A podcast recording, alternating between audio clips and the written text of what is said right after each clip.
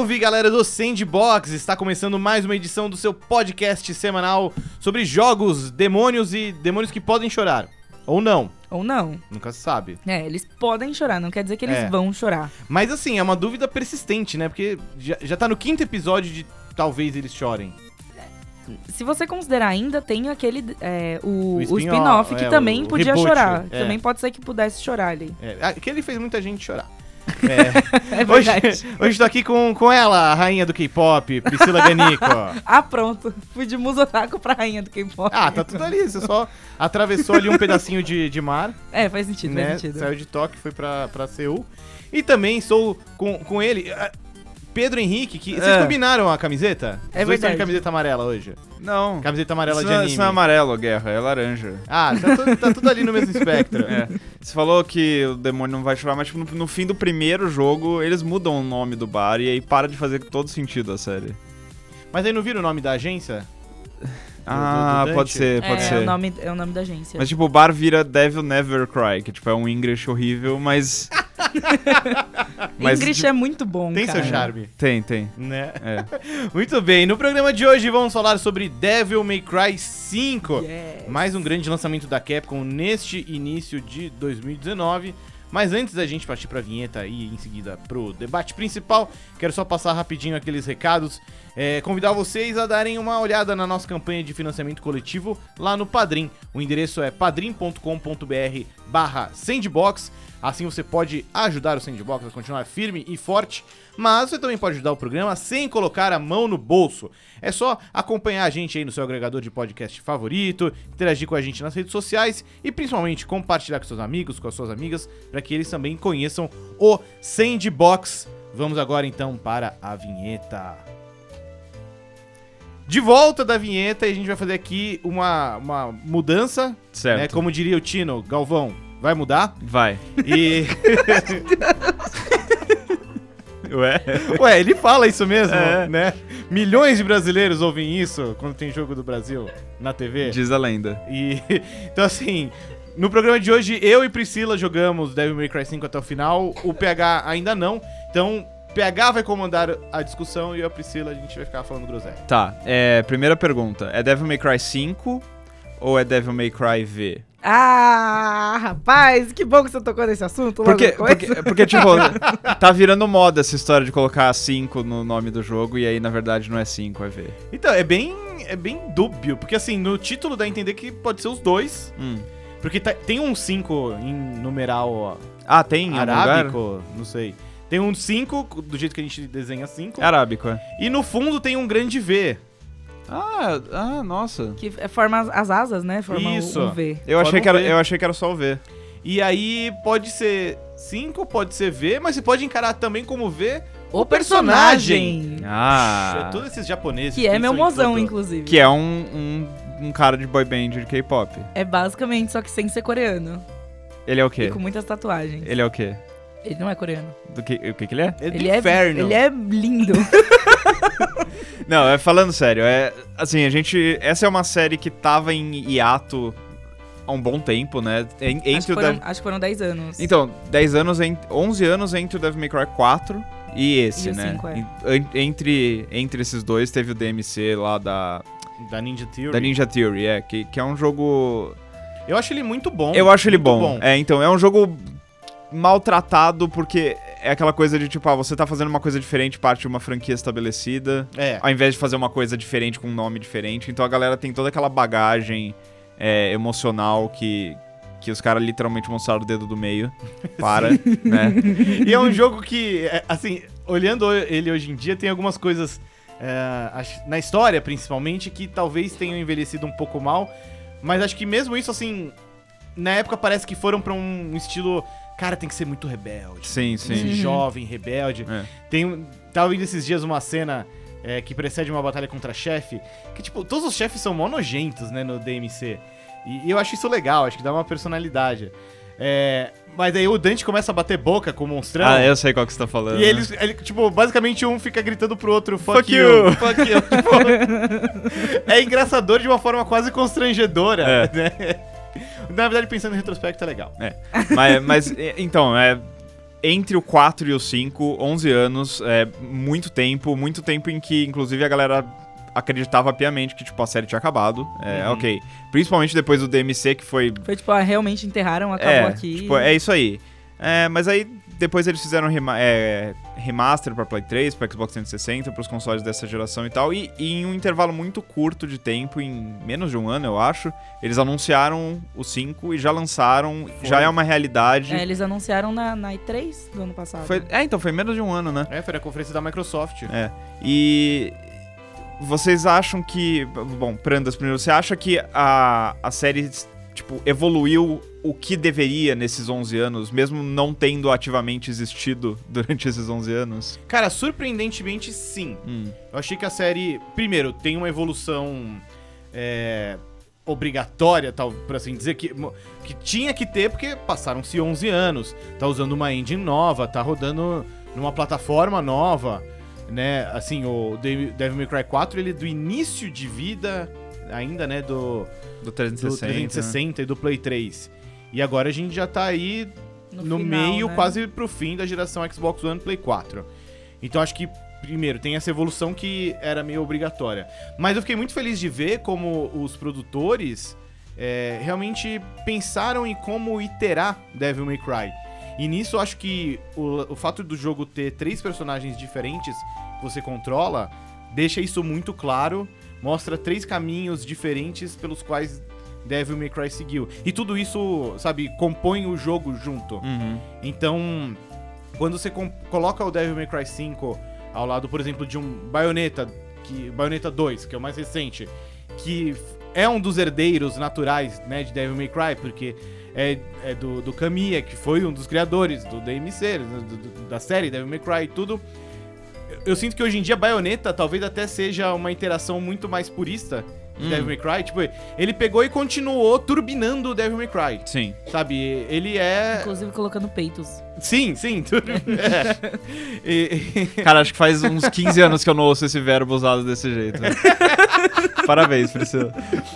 Enquanto que o Devil May Cry 5, eu sinto que ele não é só uma evolução, mas ele é uma reflexão em cima de Devil May Cry. E eu acho isso muito legal e importante, e um indício também de que, pô, não vai parar por aí, tem mais no futuro. Tomara. Ô Pri, não sei qual que é a sua experiência com a série, antes de fazer a pergunta. Eu joguei o 3, eu joguei o 3 até a parte que eu travei, que eu nunca mais consegui passar, mas isso faz muitos anos. Sim. Eu joguei o 4 inteiro e eu joguei o 5. Então... Esses outros jogos são jogos que experimentavam um pouco com essa coisa de estilos diferentes de jogo, né? Dentro deles, do 3 tem várias armas que mudam bastante como as coisas funcionam. O 4 também tem bastante diversidade ali com os... Devil Arms que chama? Devil Bringers, Tipo, então, essa coisa de mudar bastante de um capítulo pro outro a jogabilidade sempre foi uma coisa que fez parte da série. Mas o 5 leva isso a uma potência que não tinha existido antes ainda, né? É que começa que o 5 tem, além de ter o Nero e o Dante, que, ok, já eram personagens mais clássicos, tem o Vi, que tem uma jogabilidade completamente, ridiculamente diferente, assim. Você tá super acostumado, vou atirar aqui, vou fazer isso aqui, isso aqui. O Vi, você comanda bichos, você nem ataca direito, você ataca, sabe? Então tem muitos momentos que é realmente muito diferente. Mesmo o Dante... Dá pra você desbloquear várias armas pra ele dentro do jogo que mudam, assim, de uma forma absurda. É ridículo o quanto que muda de um estilo pro outro ou de uma arma pra outra quando você joga com o Dante. Mesmo o Nero, como tem 8 tipos de braços diferentes no jogo normal, é muito diferente. Às vezes você tá usando um braço que você se joga no ar, assim. Você, tipo, pega um impulso e pula no ar. Tem um que solta raio. Aí tem um que tem tipo um Kamehameha. Aí tem um que você joga o braço no... Né? É óbvio. Aí tem um que você joga o braço no inimigo. Tem um que você cria um negócio em volta de você que fica dando dano. Tem um que imita o Devil Bringer. Tem muitos braços. Tem um que dá power up nas armas só. Tem um que é literalmente o Witch Time da Bayonetta. É verdade, o Hack Time, É literalmente o Witch Time da Bayonetta. Que é muito legal que vê assim, tipo, vocês tiraram tudo isso da gente, então a gente vai pegar emprestado aqui o Witch Time rapidão, só pra ver um negócio. É pra um trabalho. Isso. Copia, então, só não faz igualzinho. Né? Você acha que essa essas quebras de ritmo constantes são o que fazem de Devil May Cry 5 um jogo moderno. É, porque, assim, é um gênero que, de certa forma, tem muito cara de Play 2, né? É, tanto no termo positivo quanto no negativo. Você pensa no Devil May Cry 1, num God of War... até mesmo nos Ninja Gaiden Black e tal da vida. Você pensa, pô, é um tipo de jogo que não existe muito mais, né? É, isso é verdade. E você acha que é isso que faz o Devil May Cry 5 parecer ser um jogo, assim... refrescante pro gênero? Cara, refrescante pro gênero? Talvez. Eu acho que sim. Eles foram muito ousados em colocar um personagem como... Eu achei muito ousado eles colocarem o Vi no jogo, porque o Vi é basicamente... assim, a gente tem esse hack and slash. Explica o Vi, que basicamente... Né? Basicamente, você é um cara... O Vi é um cara, e daí ele ataca usando os minions dele, assim, entre aspas. É o Kylo Ren. É o Kylo Ren. Ele é o Kylo Ren. Ele é o Kylo Ren com o sobretudo aberto, mas ele não é camisa. Ele não é tão fortão quanto o Kylo Ren. Não é. Ele não é o Ben Solo. Ele é só o Vi. E daí ele tem um passarinho que ataca à distância. Aí ele tem uma pantera. O passarinho! Eu imagino, tipo, Twitter, assim, piu, piu. Aí tem um gato, um gatinho que ataca também. E tem, tipo, um monstro gigantesco, que é o Nightmare. Certo. Curiosamente, são os bosses do Devil May Cry 1. Olha só!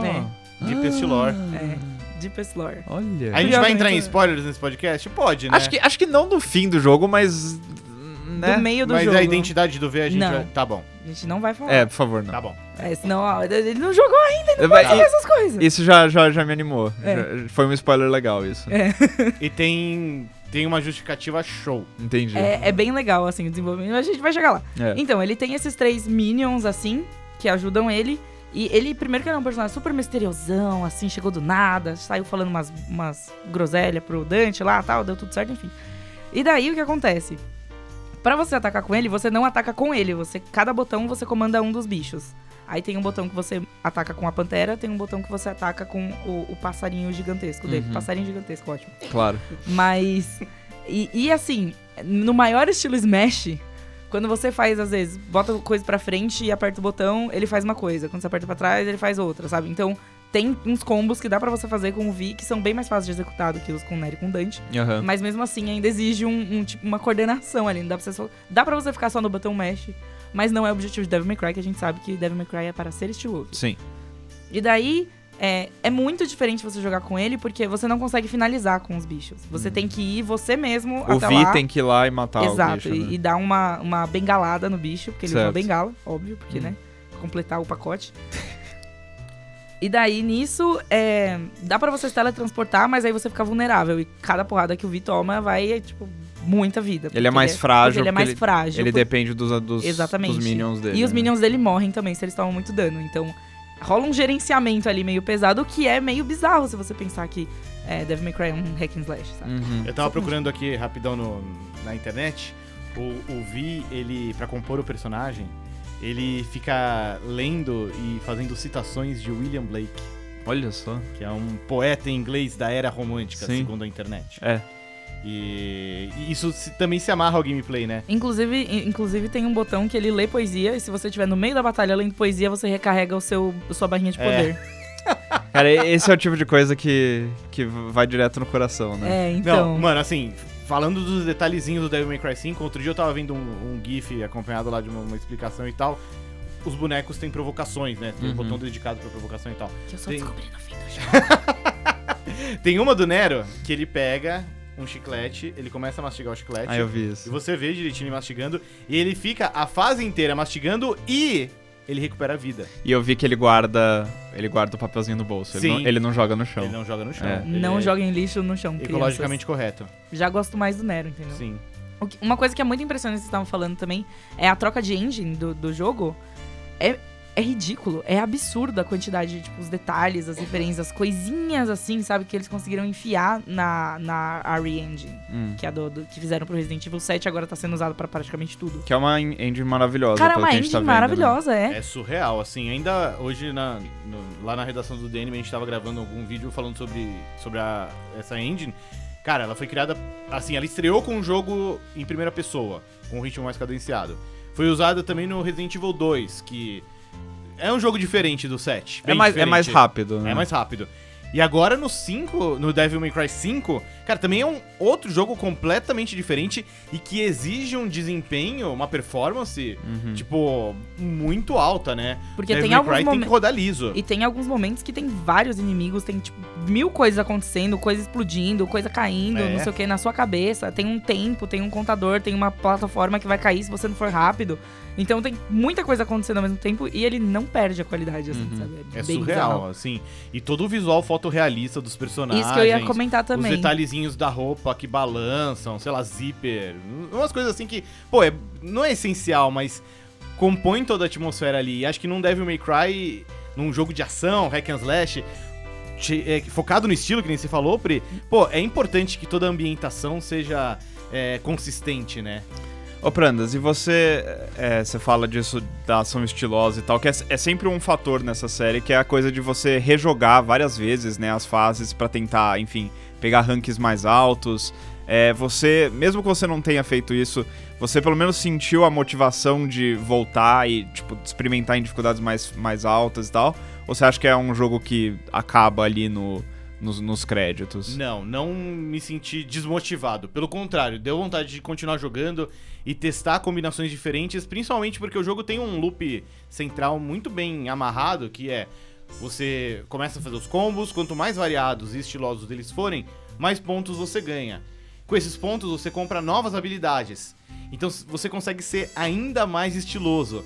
E quando você soma isso ao fato de que a jogabilidade é gostosa, assim, é legal você controlar esses personagens e usar os golpes deles e ir variando. O Dante, nossa, o Dante é um festival, assim. O Dante é um absurdo, assim, é um monstro. Acho que são 4... Ele tem 4 estilos diferentes. Ele tem 4 estilos diferentes que dá pra você escolher. Ele tem 4 armas de fogo e 4 armas de espadinha. De bater. Não é de água. De bater, de melee. Isso. Ele tem 4 close range e 4 range. Range disso, obrigado. Então é legal porque, cara, só com o Dante você tem ali todo um sistema de batalha extremamente variado, customizável, rápido.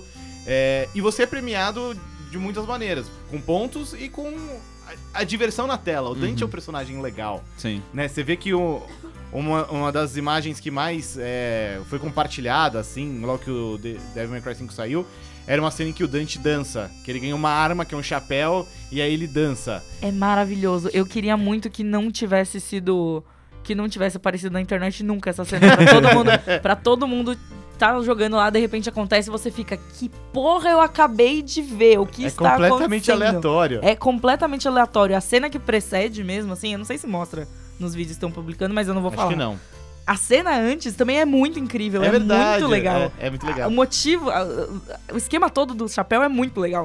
Mas, cara, meu Deus, é muito boa essa cena, uma das melhores cenas do jogo, assim, fácil. E aí, quando você vai pro Nero, ele também tem uma jogabilidade que a princípio é parecida com o Dante, mas quanto mais você joga e mais você evolui os personagens, mais eles vão ficando diferentes. E mais possibilidades se abrem. E aí isso completa com o V, que acho que... eu não acho que ele seja tão profundo quanto os outros dois, mas ele é muito diferente. Então, por si só, já obriga você a pensar de maneiras diferentes. E é meio que um respiro também, eu acho, nossa, né? No meio da apertação de botão frenética lá, assim, tal. Aí você, não, agora tem uma fase que eu vi. Beleza, meu pulso vai sobreviver aqui a essa fase. Eu achei o V incrível. Sim, foi o meu personagem preferido dos três. Eu gostei muito dos três, de jogar com os três. Mas o V foi o meu preferido porque ele... é muito diferente de qualquer coisa, não só dentro de Devil May Cry, mas do gênero hack and slash, sabe? Acho que é o tipo de coisa que vai acabar influenciando outros jogos do gênero. Eu fiquei com a mesma impressão, inclusive. Eu gostei muito de todos. Eu gostei muito de jogar com o Nero, inclusive. E o Nero, assim, no 4 eu tive muita dificuldade pra jogar com ele. Aí quando peguei o Dante, ok, o Dante, tá, beleza. Aí saí jogando. O Dante é o Dante. O Dante é o Dante. O Dante é o Dante, o Dante sempre é. Tá tranquilo. Mas o Nero no Devil May... No Devil May Cry 4, eu tive muitas dificuldades, assim. E no 5, no começo também, tava um pouco duro aqui, eu não sei mexer isso direito. Nossa, soltei o braço sem querer e agora que eu faço? Mas quando você vai chegando mais pra frente, você pega uns combinhos melhores. Você aprende a usar aquele trigger da arma dele. Quando você aprende, quando você consegue fazer os negócios, você consegue comprar os negócios, o jogo muda completamente. Ele fica uma delícia de jogar. Eu queria falar um pouco dos Devil Breakers. Claro. Que é... acho que a grande novidade, né, da jogabilidade do Nero no Devil May Cry 5. Acho que os Devil Breakers e o V têm a mesma importância, assim, ali dentro do jogo. Mas o Devil Breakers foi uma parada que eu demorei muito, assim, pra entender e gostar. Ah. Porque no começo o jogo apresenta meio como, ó, você tem a espada, você atira e você tem o Devil Breaker que é esse braço, mas, ô, toma cuidado, senão ele quebra. Uhum. E eu sou daqueles caras que, tipo... Rolou um preciosismo, né? Tipo, eu não quero quebrar meu Devil Breaker. Eu não vou usar, senão eu vou perder, sabe? Sim. É tipo quando você termina um RPG japonês, você não gastou todos aqueles itens de recuperar vida, porque só ficou usando a poçãozinha mais vagabunda. Sim. Eu faço isso também, Total. Mas eu acho que o Devil Breaker, ele representa muito bem toda a filosofia do sistema de batalha do Devil May Cry 5, que é o coração do jogo. Ele quer que você seja ousado. Reckless. Ele quer que você seja ousado. Ele quer que você se jogue e quebre tudo e, assim, tudo bem, porque o jogo vai te dar recursos pra continuar tocando terror, sabe? Conforme você vai jogando, você percebe que, em todo canto aparecem braços. Isso é legal, aparecem braços diferentes. E como a Pri comentou um pouco antes, os braços são muito diferentes. Você tem um braço que te ajuda a se locomover mais fácil pela arena, pelo campo de batalha. Tem um braço que atira, tem um braço que é só pra golpe próximo, tem um braço que faz o bullet time, o hit time da baioneta, sabe? Então, é legal porque o jogo alimenta esse frisson. Então, tipo, ele quer que... Cara, vai usando. Arrebenta o braço, não tem problema. Ali no canto já vai ter outro. Eu vou te dar outro. Vai usando, vai usando. E se você chegar na lojinha, também você consegue comprar mais braços, né? Consegue. E você consegue organizar o pente. Uma coisa que eu achei muito legal, né, na mecânica dos braços é que você não escolhe o braço que você vai usar. Sim. Você usa o que tá na frente. O que você pega ali, né? Você pega e ele fica na frente. Se você não quiser, você joga ele fora e pega outro. Ah, tá. Você não consegue trocar. Você não consegue mudar a ordem. Exato, Então, às vezes dá um nó no cérebro. Tipo, eu tô aqui pulando feliz, usando o Gerbera lá, que é o braço que você pula de um lado pro outro, que é um dos meus favoritos, até porque facilita na movimentação ali, como eu não sou uma pessoa que planeja muito, né? Só vou, enfim. E daí você tá lá feliz usando ele e tal, aí o bicho te dá uma porrada quando você tava usando, acabou o braço. Uhum. E agora? Se vira, mulher. Sim. Só vai. Boa sorte, sabe? E isso é um fator muito legal, porque faz você pensar e faz você começar a bolar umas estratégias diferentes. Ou às vezes você usa um braço sem querer e aí... legal, dava pra fazer isso, eu não sabia.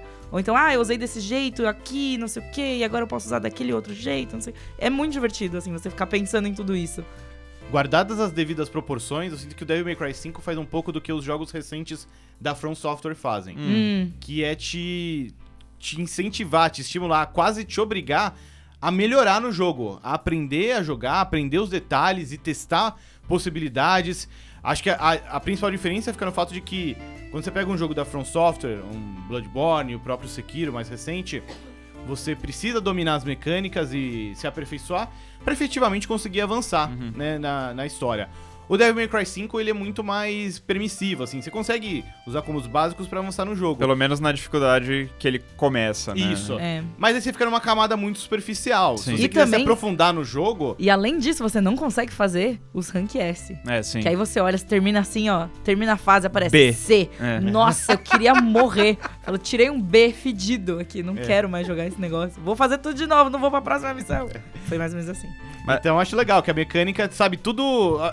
É tudo muito bem amarrado, PH, na minha opinião. Legal que vocês tocarem nesse assunto, que era a minha próxima pergunta, inclusive, Pri. Porque assim, você pega um jogo como Bayonetta, é um jogo que tem seus momentos diferentes ali, mas na maior parte dele você tá progredindo com o mesmo personagem, você tá melhorando a sua jogabilidade com aquele personagem, com aquelas mecânicas ao longo de todo o jogo.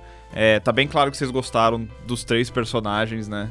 Por motivos diferentes, mas você não acha que o fato dele, entre capítulos, ficar trocando, saltando de um personagem pro outro, quebra um pouco o ritmo, não necessariamente o ritmo da ação, mas o ritmo de aprendizado? Você não acha que se você jogasse, tipo, sei lá, a campanha do Nero, a campanha do Dante, a campanha do V, separada, você não teria um progresso melhor com cada um deles? Talvez sim. Tem algumas fases que você pode escolher com qual personagem você vai jogar também. Mas é bem pouco. São bem poucas. Acho que são umas 3, 4 fases no máximo. Acho que são... De 20, 21, né? Acho que são 3. Mas eu acho que, pelo contrário, eu fiquei com... Em vez de ficar com o sentimento, tipo, agora que eu tava começando a mandar bem com ele, vou ter que trocar de boneco e tal, foi uma coisa mais, tipo, cara, que legal, eu vou jogar com outro boneco agora também, e depois quando eu voltar eu vou continuar jogando com ele de onde eu parei e tal. E tem também o lance que você pega os Red Orbs pra fazer as atualizações... E você consegue... quando você compra com um personagem, não vai pro outro. A menos os... com exceção das coisas de vida e tal... Que é compartilhado entre todos. Se você comprou uma habilidade com o Nero aqui, você não vai pegar. Você não vai ter seus orbs de volta e você não vai pegar com o Vi. Então você pode investir mais em um personagem. E você vai conseguir, assim, pelo menos na dificuldade mais básica, não a básica humana, a básica Devil Hunter, acho. Demon Hunter. Ah, não é Demon Hunter é do... É como se fosse o normal, isso, né? Porque tá. O jogo logo de cara ele te oferece a dificuldade humana, que é tipo easy, não sei se é tipo easy, mas é normal, e a mais avançada, que eu esqueci o nome, mas existe. Certo. É meio tipo assim, você nunca jogou Devil May Cry? Tem essa aqui, sim, que eu achei bem fácil, assim. E tem essa outra assim, você já jogou Devil May Cry ou Hack and Slash? Então tem essa aqui, que aí já é um pouco mais desafiadora. E daí, mesmo nessa mais desafiadora, se você não upar muito, assim, seus personagens, você consegue passar. Vai ter algum momento ou outro que você vai dar uma sofrida, mas eu não senti, assim, eu não fiquei... não sei, aí também pode ser porque eu gostei muito dos três personagens. Mas eu não senti, tipo, nossa, não, agora que eu tava ficando boa com o Nero. Pô, se eu quero ficar boa com o Nero, eu volto na fase do Nero e fico lá até que tirar um triple S e ficar feliz, saca? Não acho que é uma coisa que limita. Eu acho que é uma coisa mais tipo, então, tem esses capítulos, você pode rejogar eles quantas vezes você quiser pra fazer ranks durante mais a campanha, você consegue voltar e rejogar capítulos? Tá. Até o ponto que você liberou, você pode jogar os capítulos que você quiser, quantas vezes você quiser. Legal.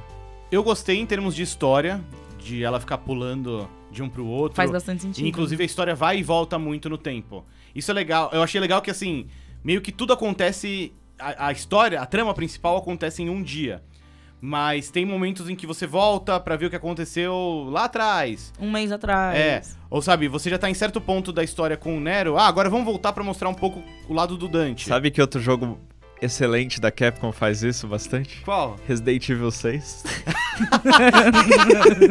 Nossa, é verdade. Enfim, brincadeira, mas... em termos de jogabilidade, eu não concordo com a Pri, assim, a minha impressão foi diferente. Às vezes terminava a fase e, putz, eu via que ia mudar de boneco e eu ficava, caramba, agora que eu tava ficando craque... Pegando ritmo, né? E essa coisa das habilidades, sabe, às vezes habilidades muito básicas, sei lá, de esquiva, pulo duplo, umas coisas assim, como não carrega de um pro outro, aí você tinha que comprar de novo. Então eu me via numa economia constante, tipo, eu vou gastar os tubos aqui comprando habilidade pro Nero, ou vou guardar um pouco porque talvez daqui a pouco tenha o V e eu quero comprar as habilidades dele e tal. E refazer as mesmas fases pra conseguir o ranking S e juntar mais orbs, pra mim não foi incentivo bastante enquanto eu tava fazendo a campanha pela primeira vez. Só depois. Depois que eu terminei a campanha, sim, me dá vontade de voltar, de refazer os rankings. Sim. Mas, assim, eu fiquei meio dividido na minha primeira run, sabe? Eu gostei da maneira que a história é contada, mas acho que às vezes travava um pouco o gameplay. Mas eu achei um preço justo a ser pago, sabe? Pela experiência da história. Sim.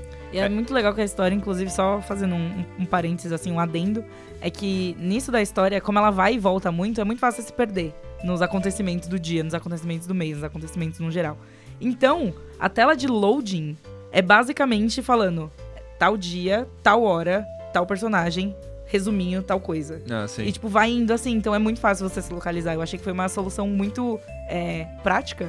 Porque é um tempo que você tá lá esperando carregar, você vai pra onde? Você não vai pra lugar nenhum. Sim. E aí é muito visual também, tipo, às vezes você tá aqui embaixo com o Nero, mas aí você vai voltar um pouquinho com o Vi pra poder jogar na mesma hora em outro lugar.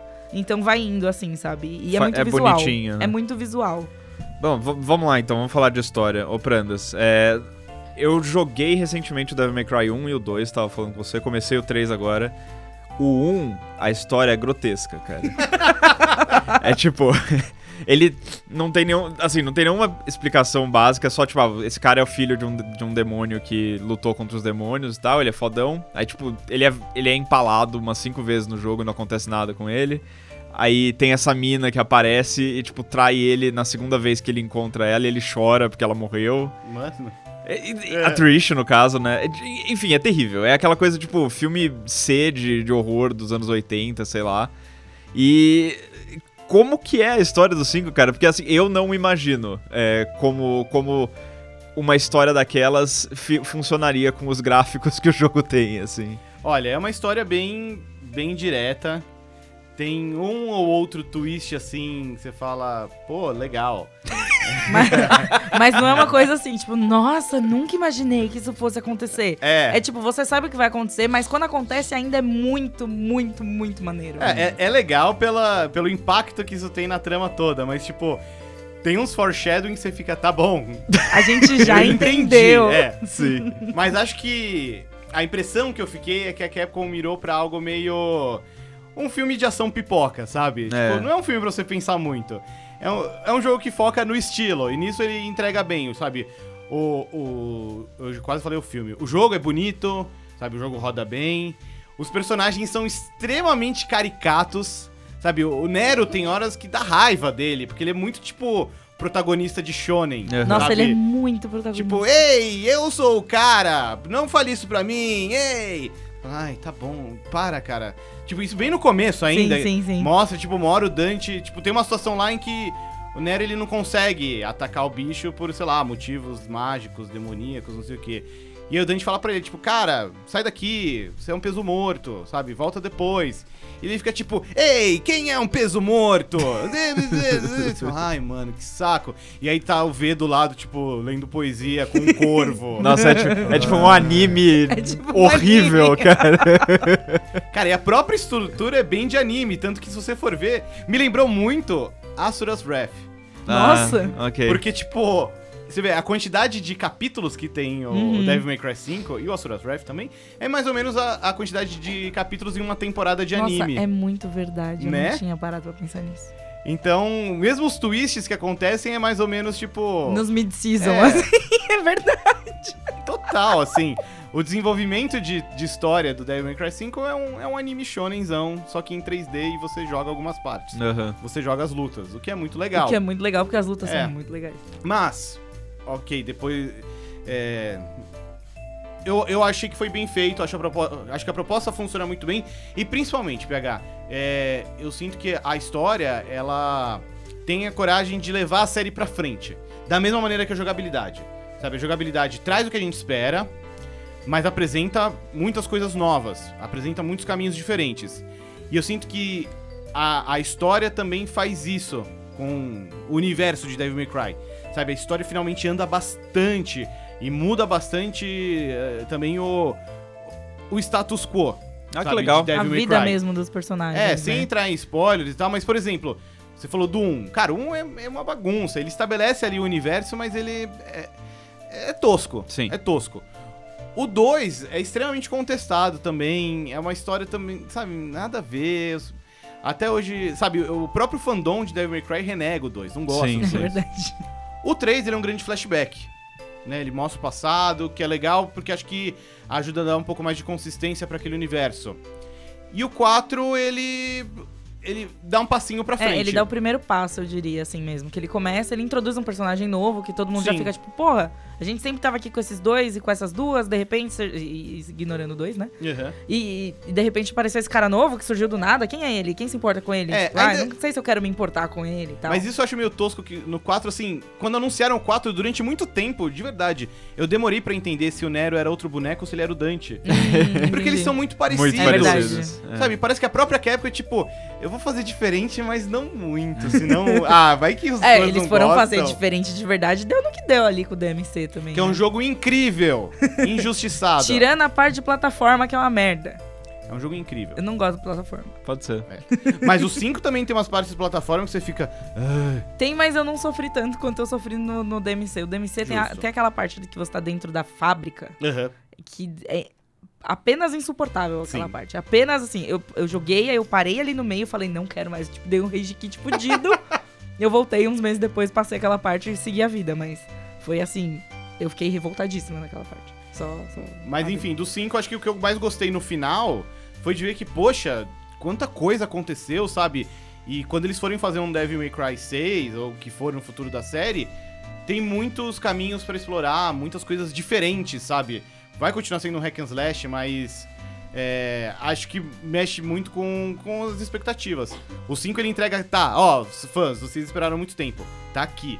Agora a gente tem carta branca pra fazer alguma coisa diferente. É, eu acho que a história do 5, ela é muito redondinha nela mesma, assim, sabe? Ela pega todas as referências, ela pega o ponto de partida do 4, dá uma distanciada, fala tipo, ah, então, ó, isso aqui aconteceu, sim, foi assim.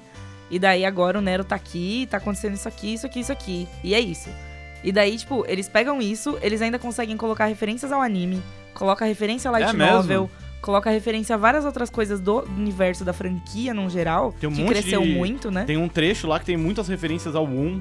É verdade. Ao primeiro Devil May Cry. É verdade. Uhum. E tem também um resuminho muito legal, pra quem não jogou tudo, pra quem não assistiu tudo, tem lá um resuminho que passa todas as coisas. Que, por sinal, passa bem rapidinho pelo 2. É, bem rapidinho pelo 2. É. Aparece duas frases e acabou o 2, é mais ou menos isso. Mas ele pega tudo que já tinha da franquia num geral, compila e entrega uma história redonda, assim, é redondo. Uhum. Não é perfeita, não é surpreendente, mas é boa. Porque é o que você queria ver, saca? É o que você... Se você já jogou os outros e você tá esperando alguma coisa da história, é essa história que vai entregar o que você tá esperando. No mínimo, o que você tá esperando. No máximo, aí depende das suas expectativas, gente. E falando em expectativas, que vem agora? O que vocês acham que vai acontecer daqui pra frente? Você acha que é tipo aquela série que voltou pra ficar? Vocês acham que é a série que, tipo, agora a gente vai esperar mais 11 anos pelo próximo? Eu acho que não 11 anos, até por causa do sucesso desse e por causa de tudo, né? Sei lá, foi muito bem recebido, ele teve sucesso de vendas, eu acho, não teve, assim... Tá vendendo bem, tá vendendo bem o 5, tá vendendo muito bem, é. Tá sendo muito elogiado, tanto por crítica quanto por fã, tipo, não tem um motivo pra eles não darem prosseguimento nisso aí, sabe? Não tem motivo deles não continuarem, sabe? E eu espero muito que tenha um jogo com as meninas.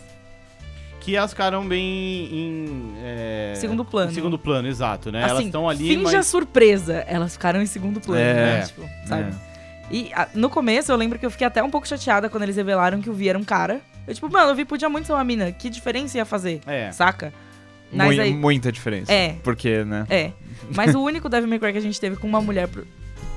O único Devil May Cry que a gente teve com uma mulher protagonista foi justamente o 2, que teve um backlash gigante, não por causa da mulher protagonista, mas por causa de várias outras coisas. Eu não sei também até que ponto rola um estresse, entre aspas, bem grande, assim, com a Bayonetta, justamente então, por ser do Kamiya, por ser uma mulher, isso. Por ser tudo isso, sabe? Eu acho que se nesse Devil May Cry que tá voltando, eles colocam uma menina, poderia parecer que, a gente tá respondendo a Bayonetta, sabe? Entendi. Tipo... Ela ia precisar ser, no mínimo, tão foda quanto a Bayonetta. Aí não ia existir o Dante mais. Então. Acho que assim, independente de o que ela fosse, ia ter comparação. Não, com certeza. Sabe, acho que eles não queriam entrar nisso. Porque do jeito que é hoje em dia, tipo... Bayonetta é um derivado de Devil May Cry. Aí se você coloca uma mulher como uma das guerreiras do Devil May Cry, uma personagem nova, fica parecendo que, poxa, olha só, agora quem tá copiando quem, kkk. Realmente. Mas assim, eu acho que poderiam ter colocado a Trish e a Lady com papéis de mais destaque. Talvez até jogáveis. Então, o meu ponto é os jogáveis. Eu quero jogar com as meninas porque elas são fodas. Não tem motivo pra não jogar com elas, saca? No 4 eu sei que a gente já teve um DLC com elas. Eu espero no mínimo um DLC com elas no 5, porque elas estão incríveis. Tem lá, provavelmente já tem os golpes delas também, não sei. Talvez. Não sei, mas assim, ultimamente a Capcom tem dado um suporte pós-lançamento muito forte pros jogos, né, AAA. E o próprio Devil May Cry 5 já recebeu conteúdo novo, Blood Palace. Então assim, não seria estranho ver isso chegando, sabe? Ainda mais, o Resident Evil 2 em pouquíssimo tempo ganhou um novo modo de jogo, ganhou mais skins e tal.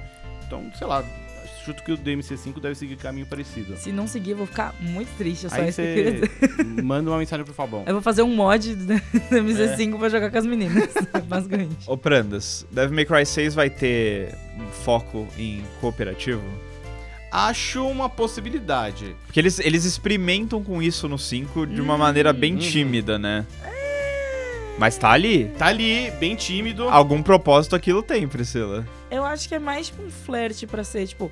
Olha, bacana, aconteceu isso aqui. A pessoa passou ali no fundo. Você fica tipo, caralho, a pessoa passou ali no fundo. Mas não é um... Tipo, você acha que é mais uma coisa tipo que eles fizeram por causa da história do que...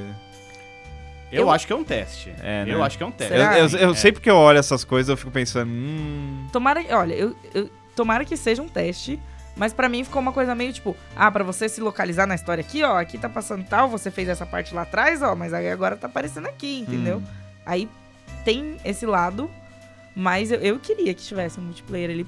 Já tem mais de 2 personagens. Tem, tipo, 3 personagens já. Tem mais de 1 personagem já pra escolher. Mas eu acho que, assim, colocar isso na história do 5... Não tinha como. Não, seria um passo muito grande, porque o que se esperava do Devil May Cry 5? Que ele fosse o retorno da série. Voltar, né? E a série não é um hack and slash co-op. É. Talvez no futuro ela possa ser. Talvez ela possa ter um modo co-op num hack slash normal. Sim, e acho que o DMC 6, inevitável, pode explorar isso com mais carinho. Mas eu acho que não tinha espaço pra isso ser uma prioridade no 5. É. Entendi. O simples fato de já ter algum flerte online e tudo mais, já é um sinal de alguma coisa. Uhum. Talvez no futuro isso cresça. Mas pra agora seria muito difícil ver isso. Entendi. Mais elaborado. E assim, ainda olhando pro futuro, não sei quão daqui a pouco, mas daqui a pouco a gente vai ter Bayonetta 3. Sim. Nossa, tomara que amanhã. Que, enfim, vocês já tocaram nesse assunto, é basicamente o sucessor espiritual do Devil May Cry, né? Ele é uma série que nasceu e cresceu, melhorou muito, eu diria, com o 2, num período em que o Devil May Cry tava sumido. Você jogou, Priscila, os dois? Joguei os dois.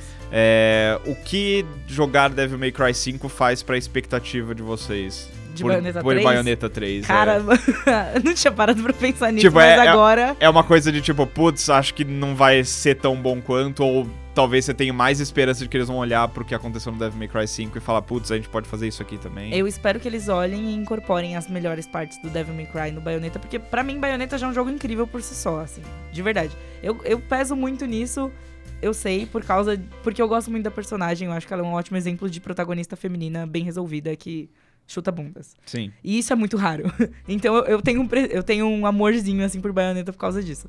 Mas em termos de jogabilidade mesmo, tem muito espaço pra eles explorarem. Até mesmo personagem jogável tem muito espaço pra eles explorarem no Bayonetta 3, eu acho. Eu acho que não há tempo pra pegar lições do Devil May Cry 5. Tá. Porque, assim, o Bayonetta 3 foi anunciado no final de 2017. Nossa, 2017? Foi no Game Awards de 2017, então... em dezembro. Então, naquele momento, o jogo já tava, no mínimo, em pré-produção, sabe? Já tinha, provavelmente, muita coisa definida. E, assim, eu vejo dois cenários bem prováveis pro Bayonetta 3. Um que é continuar a escalada ao topo, né? Que é continuar... tornando aquela experiência mais intensa e mais, sabe, maior, mais tudo, que foi algo que a gente viu feito com muita competência do 1 pro 2. Sim. O Bayonetta 1, ele meio que veio pra ser o substituto do Devil May Cry, que tava... meio sumido, né? Meio sumido, né? Na época acho que tava pra sair o 4, já tinha... Enfim, estavam... Eles são meio... são... mais ou menos contemporâneos, isso, né? Contemporâneos, essa é a palavra. Conterrâneos. E o Bayonetta chegou com aquela vibe de... Ah, esse aqui é o novo jogo do cara que inventou o Devil May Cry. E é muito bom. E o 2, ele foi, tipo, maior e melhor. Sim. Sabe? Ele é super bonito. Eu acho muito legal o 2. Você vê que, cara, a coisa vai escalando. Você fala, mano... Socorro, né? É tipo o Gurren Lagann, sabe? Sim. Chega uma hora que você fala, meu Deus. Pra onde vai agora? E eu acho isso incrível no 2. Incrível. Então, acho que o 3, seguir essa escalada, é uma possibilidade. Uhum. E talvez a possibilidade mais óbvia, mas... Mais provável, talvez, né? Não sei. Acho que é a mais óbvia e, por conta disso, também torna ela a menos provável. Porque acho que, como ainda é o Kamiya envolvido, eu quero acreditar que ele vai ter a consciência de... Tá, pro 3 eu não posso fazer a mesma coisa de novo. Tem que ter algo de diferente. A resposta da Capcom com Devil May Cry 5 foi, olha, é aquele jogo com um sistema de combate super refinado, mas agora ele também é super variado. Sabe, você tem 3 personagens diferentes, quanto mais você joga, mais diferentes eles ficam. O V, né, ele é completamente diferente. E acho que ele vai ser o grande adversário do Bayonetta 3. Sabe? Porque eu não duvido que o Bayonetta 3 vai ter um sistema de combate muito bom, sabe? Isso a gente já viu no passado da série. Mas o V coloca ali um ponto de tensão interessante de ver como que o Bayonetta 3 vai lidar, sabe? Qual que é a resposta da Platinum e do Kamiya? Será que eles também chegaram a essa conclusão de que, pô, o hack and slash precisa de variedade de personagens e variedade de mecânicas? Seria legal, né? Ou, ao mesmo tempo eles chegaram à mesma conclusão, né? Seria muito incrível. Então, não seria a primeira vez que a gente veria isso acontecendo também, eu acho. Sim. Rola muito disso, assim. Às vezes a ideia chega e várias pessoas fazem de várias maneiras diferentes, né? Então, seria interessante. Eu gostaria de ver uma terceira personagem aí no Bayonetta. já tem a Bayonetta e a Gianni, que são mais ou menos parecidas. É. Então... Bota o Luca. É. Ninguém se importa com o Luca. Tipo, então, ninguém se importa com ele. Não acho que vai ser isso. Não, coloca um personagem novo. Tem que ser mais uma mulher. É, exato. Eu acho que, assim, a resposta do Bayonetta 3 vai ser também no sentido de variedade, mas não sei se vai ser um personagem novo, ou sabe, será que vão tentar um hack and slash mundo aberto? Acho que não, porque... é um jogo exclusivo de Switch, e o Switch também pede algo que se adeque à portabilidade do videogame. Uhum. Né? Então, sei lá, não sei dizer, se eu soubesse, cobraria milhões da indústria. mas eu acho que o Bayonetta 3, ele pode ser mais do mesmo, só que maior e melhor, mas não vai ser isso. Eu acho que ele vai seguir também pelo caminho do Devil May Cry 5, de oferecer variedade, mas resta ver por que maneira. É... Eu só quero que chegue logo. Vai chegar. Putz, é que não tão logo, né? Porque esse ano ainda tem o Astral Chain, que é da Platinum também. Então... E promete ser incrível. E provavelmente vai ter um quê de Devil May Cry ali também, né? Ele parece ser desse gênero, né? Parece ser um hack and slash. Né? Então... Acho que nisso já temos até uma primeira resposta da Platinum, sabe? Eles estão fazendo um outro hack and slash. Sim. Que pra se justificar tem que trazer alguma variedade de mecânica. Sim. E se ele sai agora em agosto, 30 de agosto. Então, pô, ele já tá em produção. Esse jogo já tá pronto, é. Já tá em produção há algum tempo. Sim. Né? Talvez seja até um teaser aí, ou pelo menos um... Pelo menos a gente pode olhar pra ele assim e talvez ver, enxergar alguma coisa que eles possam colocar no Bayonetta. Não acho. Eu acho que não, porque... Acho. Mesmo porque são times diferentes, né? É, mas... Bom, Eu acho interessante porque é um ressurgimento do gênero até, né? De certa forma. Sem dúvida. Né? Acho que assim, pensando nisso de, será que ele pode dar uma pista do Bayonetta 3? Eu acho que não, porque senão seria muito repetitivo, né? Por parte do estúdio. Né? É uma pista do que... A gente vai ter uma pista do que não vai ter em Bayonetta. Pode ser. Com certeza. Não assim, vai ter stands no Bayonetta. Então. Pra justificar... Droga. A criação de um jogo novo... Tem que ter uma ideia muito diferente e que se sustente. É verdade. Isso a gente pega no próprio passado de Devil May Cry. O primeiro Devil May Cry, ele é um protótipo que não deu certo de Resident Evil 4. Uhum. Mas que eles viram ali que, mas isso aqui funciona bem o bastante pra ser um jogo sozinho. Vamos investir nisso. E virou Devil May Cry. Então, acho que sim, Astral Chain é uma boa pista do que Bayonetta 3 não vai ser. E aqui talvez esteja entregando um pouco o fato de que eu não ouvi o podcast que vocês gravaram sobre Resident Evil 2. Eu não sei se você tava não também. O Prenda estava. Tava. Então você vai saber. A gente tá chegando. Já estamos nas vésperas da E3 aqui. E tipo, a Capcom transformou numa tradição essa coisa de tipo, ok, durante a E3 a gente vai revelar pelo menos um jogo foda novo e a gente vai lançar esse jogo no começo do ano que vem. É uma tradição aí de 2 anos. Mas é uma tradição. Eu quero que continue. Vai Capcom, por favor, ajuda nós. Sem pressão. Então, assim, e a gente já falou sobre isso várias vezes, franquias que a gente quer que a Capcom revive e tal, mas eu quero simples, direto ao ponto. O que vocês acham que a Capcom vai revelar na E3? Franquia nova. Eu acho. Chegou a hora, sabe? Olha só. É verdade. Chegou a hora. Lançaram Resident Evil 7, que praticamente rebootou a série, foi muito bem, show. Monster Hunter World conseguiu consolidar a série no ocidente, mais um check aí no bingo da Capcom. Uhum. Reviveram Mega Man com Mega Man 11, que foi bem. Devil May Cry voltou. Entregaram Resident 2, que era um dos mais pedidos dos fãs assim, de todos os tempos. Então, assim, a única coluna que falta é de franquia nova, que ainda tá manchada pelo Deep Down. Né, pelo quê? A Priscila nem lembra.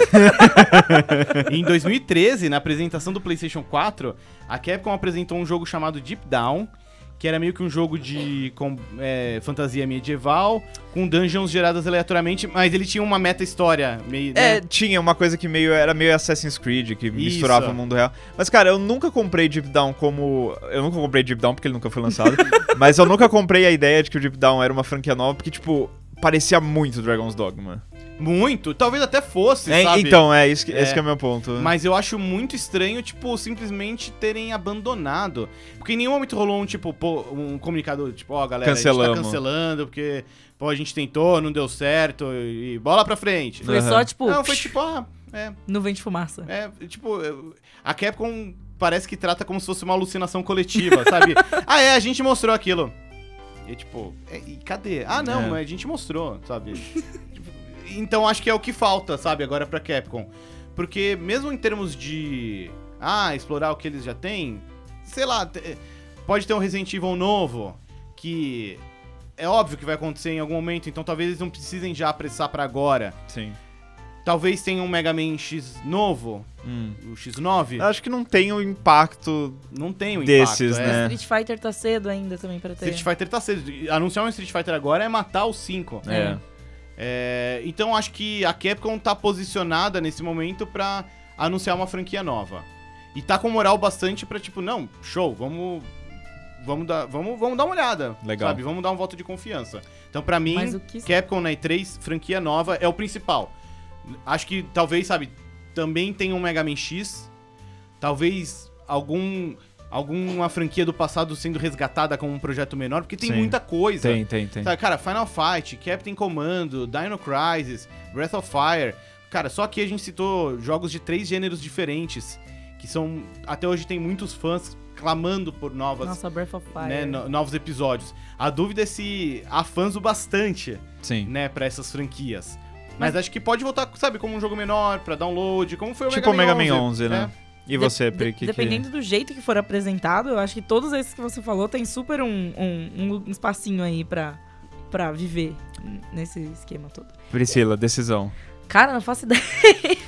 Eu gosto de ser surpreendida pelas empresas. Que nem o do Devil May Cry do ano...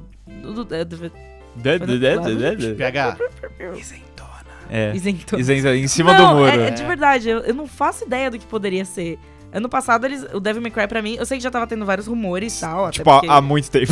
Então, faz muito tempo. Mas eu não peguei nenhum desses rumores, eu passei, tipo, batida, assim, não fazia ideia. Na hora que começou a passar o trailer, eu tava, tipo, agarrada na cadeira, chacoalhando, assim. E eu realmente não sei. De verdade. Não é tipo, isento. Eu não faço a menor ideia do que a Capcom. Eu só quero, assim, Capcom, continue mandando coisas. Continue tratando a gente com carinho, porque são 2 anos aí de acertos muito acertados, né? São acertos muito específicos, assim, tipo, de público, pegando um público gigante, de galera que joga coisas muito diferentes, e eles estão acertando. Então, só continuar essa tendência é uma boa. A ideia do Prandas, o que o Prandas falou de ser uma IP nova seria muito legal, então... Agora eu vou ficar na expectativa de ser uma IP nova, se não for eu vou ficar triste. O Prandas me convenceu também, ainda que eu acho que existe espaço pra um jogo versus novo. Eu também acho. E tem rumores, né, falando sobre isso. É que toda a história do Capcom, Marvel vs. Capcom Infinity... Nossa, gente, Marvel vs. Capcom, existe esse jogo. Então, mas existe é discutível, né? Foi tudo tão esquisito que... Sei lá, acho que joga muita fumaça em cima do que a gente tinha como certo dos bastidores dessa parceria. Porque, teoricamente, esse era um momento que o jogo ia estar crescendo ainda, né? Ia estar tipo, revelando a Season 3, Season 2. Esse era pra ser o momento, inclusive. Até porque a gente tá aí às vésperas do Vingadores... Do endgame, é verdade. Dos Vingadores Ultimato, que ia ser, tipo, mano... Quais as oportunidades que você tem de fazer nisso, sabe? Mas, eu acho que talvez o Spider-Man da Insomniac... possa ajudar nesse sentido. Porque... Aí você acha que continua com Marvel quando voltar a série? Como assim? Tipo... Marvel vs. Capcom. Você acha que a série Versus vai continuar mesmo sendo Marvel vs. Capcom? Eu acho que existe essa possibilidade, mas... cara... Eu imagino que as relações não estão tão amistosas quanto já foram. Ainda mais depois que a Disney comprou também a... Então, mas pelo contrário, eu acho que isso ajuda. Você acha? Porque a Disney, ela não quer fazer jogo. A Disney quer passar pros outros fazerem. Sim. Sabe? E se você pegar todo o histórico de parceria Marvel e Capcom, cara, o saldo é muito positivo. Isso é verdade. E acho que talvez o resultado do Spider-Man da Insomniac tenha estabelecido algumas coisas do tipo, acho que pra parceria dar certo, tem que funcionar assim, assado. Tem que ter mais liberdade pro time. Sabe, Marvel, vocês são supervisores, mas não bota o dedinho demais. Sim. E claro, isso tudo a gente tá falando com base no que vazou e tal, né? A gente não sabe o que aconteceu exatamente, Mas, pra mim, é muito claro que o Marvel vs. Capcom Infinity, ele sofreu uma pressão muito grande de tipo... o que a Marvel queria pro seu universo, blá, blá, blá, blá, blá. Sabe, uma das primeiras personagens reveladas foi a Capitã Marvel. Que na época que o Marvel vs. Capcom Infinity foi anunciado, tinha acabado de ser anunciada pro MCU. Sim. Sabe, só agora que o filme saiu. E, cara, é um Marvel vs. Capcom sem os X-Men. Isso é ridículo. E esse rolê todo começou com X-Men Children of the Atom. Sim. Então, tipo, você tirar o Wolverine, tirar o Sentinela, a Tempestade do Marvel vs. Capcom, tá errado. Tá errado. É, mas eles não podiam usar, né?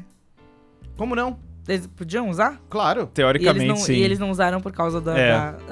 eles não podem usar nos filmes. Porque, assim, é outra coisa. Tudo quanto é jogo de celular, da Marvel, tem todo mundo, verdade, sabe? É verdade, isso é verdade. Não tem... É só uma escolha. Nossa, Avengers Alliance, saudades. O Marvel Ultimate Alliance 3, que vai sair esse ano pro Switch, foi anunciado em dezembro. Tem todo mundo. Sabe? É assim que o Marvel vs. Capcom tinha que ser. Porra, Capcom.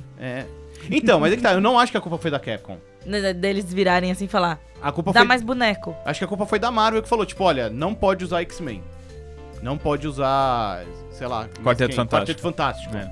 E daí a Capcom não podia bater e falar... Não. O Dr. Destino lá, ele era um personagem super utilizado no Marvel vs. Capcom 2. Roubado pra caralho. Mas, tipo, ele é parte da história disso daí. É verdade. Sabe, você tirar ele...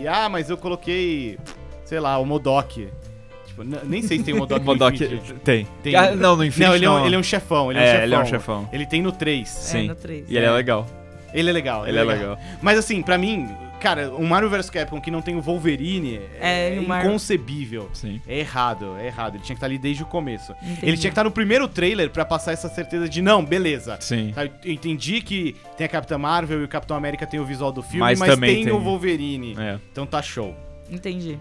Mas, enfim, a gente saiu na tangente xingando Marvel vs. Capcom pela 20ª vez na história desse podcast. Vocês têm algum pensamento final sobre Devil May Cry 5? Antes que eu passe de volta o bastão pro Parandas... Jogue Devil May Cry 5. Gostoso demais. Eu vou jogar assim que tiver um desconto. Boa. É uma boa. Chegando naquele ponto, é assim, se eu não compro até o lançamento, ou sei lá, na semana do lançamento, eu fico naquela... Cara, eu já perdi o Zeitgeist, eu vou esperar... Verdade. Pelo menos, tipo, $5 de desconto, eu tipo, ok, vamos lá.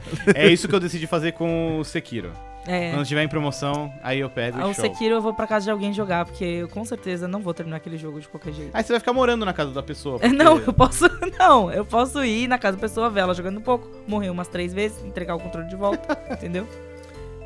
Então, Prandas, considere o bastão passado de volta pra você fazer os trabalhos finais do podcast. Vamos lá. Porque eu não sei falar aquelas coisas tudo que você fala. Tranquilo. Vamos lá. Antes de a gente partir para os recadinhos finais, o PH aqui montou uma enquete lá na nossa página do Facebook, no nosso grupo, justamente questionando qual é a melhor série de jogos de ação do estilo Character Action. Eu odeio esse gênero, esse nome, essa denominação, mas é assim que... não é tão bom quanto um shooter. Shooter é um nome incrível. Shooter é maravilhoso. Estou ensinando pras pessoas o termo shooter. Sim. Borderlands é um shooter? Sim. Opa. É o OG Shooter. Vamos lá, aqui tá, no momento que a gente tá gravando esse podcast, tem um empate técnico entre Devil May Cry e Bayonetta. Ih, rapaz. É uma dúvida válida. Então, acho que nesse negócio entra um pouco a coisa da recência, né? Porque, o último que saiu foi o Devil May Cry, então, talvez agora, nesse momento, o Devil May Cry esteja um pouquinho acima, assim. Sim, né? Abaixo deles está Ninja Gaiden, que ainda é lembrado com muito carinho, né? É um jogo... Cara, eram hack and slashes maravilhosos. E extremamente difíceis, mas assim, você vê o impacto que teve, né? Porque acho que o último original, o 3... O 3 nem foi tão bom, assim. Mas foi 2011, 2012, faz muito tempo já, Faz tempo. Depois, em seguida, tem também empatados... Metal Gear Rising Revengeance, também da Platinum. Esse jogo é maravilhoso. Ele é. É muito bom. É cremoso. E NieR. Eu coloquei o NieR aí mais por causa do Automata, que já tem uma pegada mais character action do que o original, que era tipo um RPG de ação tosco, né? E o NieR Automata, assim, ele é um hack and slash muito bom, mas acho que boa parte do valor dele tá na meta-experiência, né? De maneira geral. Sim, é diferentão, né? Acho que, assim, como hack and slash ele é muito competente, mas acho que ele é muito menos profundo do que o Devil May Cry 5, do que o Bayonetta 2 e tal, né? Sim. Mas, cara, é um jogo, é uma experiência obrigatória. Né? É, eu preciso muito pegar esse aí, se alguém tiver em disco ainda pra me testar, inclusive. Eu não tenho disco. A gente tem aqui alguns comentários, o Bruno Ribeiro falou, caramba, acabei de descobrir que não sou muito chegado a esse gênero, pois não joguei e nem tenho vontade de jogar nenhum desses. Poxa, Brunão. Dá uma chance. É. O Rod comentou aqui, do que joguei dos DMCs de Play 2, não curti a vibe do jogo, algo que até já falei em um podcast no passado. Acho que o game que eu mais gostei desse gênero foi o Metal Gear Rising Revengeance. A história é maluca e o sistema de combate é bem diferente dos demais jogos da lista. Dos outros, NieR Automata e Bayonetta ficam em um empate. E pra fechar, o Ranieri Oliveira Cunha disse, Devil May Cry até hoje é o melhor, ele foi um dos responsáveis pela compra do meu Play 2. Tive que deixar um rim na loja pra tirar uma cópia do jogo original. Nossa, o cara comprou original, o jogo de Play 2 do Brasil. Doideira. Realmente, aí um guerreiro. Eu comprei o God of War 2 original. Ah, caraca. Válido, válido. É. Jogão, jogão. Muito bem, então com estes comentários a gente chega ao fim de mais este episódio do Sandbox. Quero agradecer aqui o PH que conduziu o programa. De nada. É muito bom não saber absolutamente nada sobre um jogo. E a Priscila! Ei, muito obrigado por deixar eu falar mais de Devil May Cry. Tamo junto, Pri. É nóis. É isso aí, a gente fica por aqui então. Não deixe de dar uma olhada na nossa campanha de financiamento coletivo lá no Padrim. O endereço é padrim.com.br/sandbox. Você pode ajudar a gente financeiramente a manter o programa, mas se não der também não tem problema. Você pode ajudar a gente compartilhando com outras pessoas para que elas também conheçam o Sandbox. A gente se ouve semana que vem. Tchau! Aquela batidinha, né?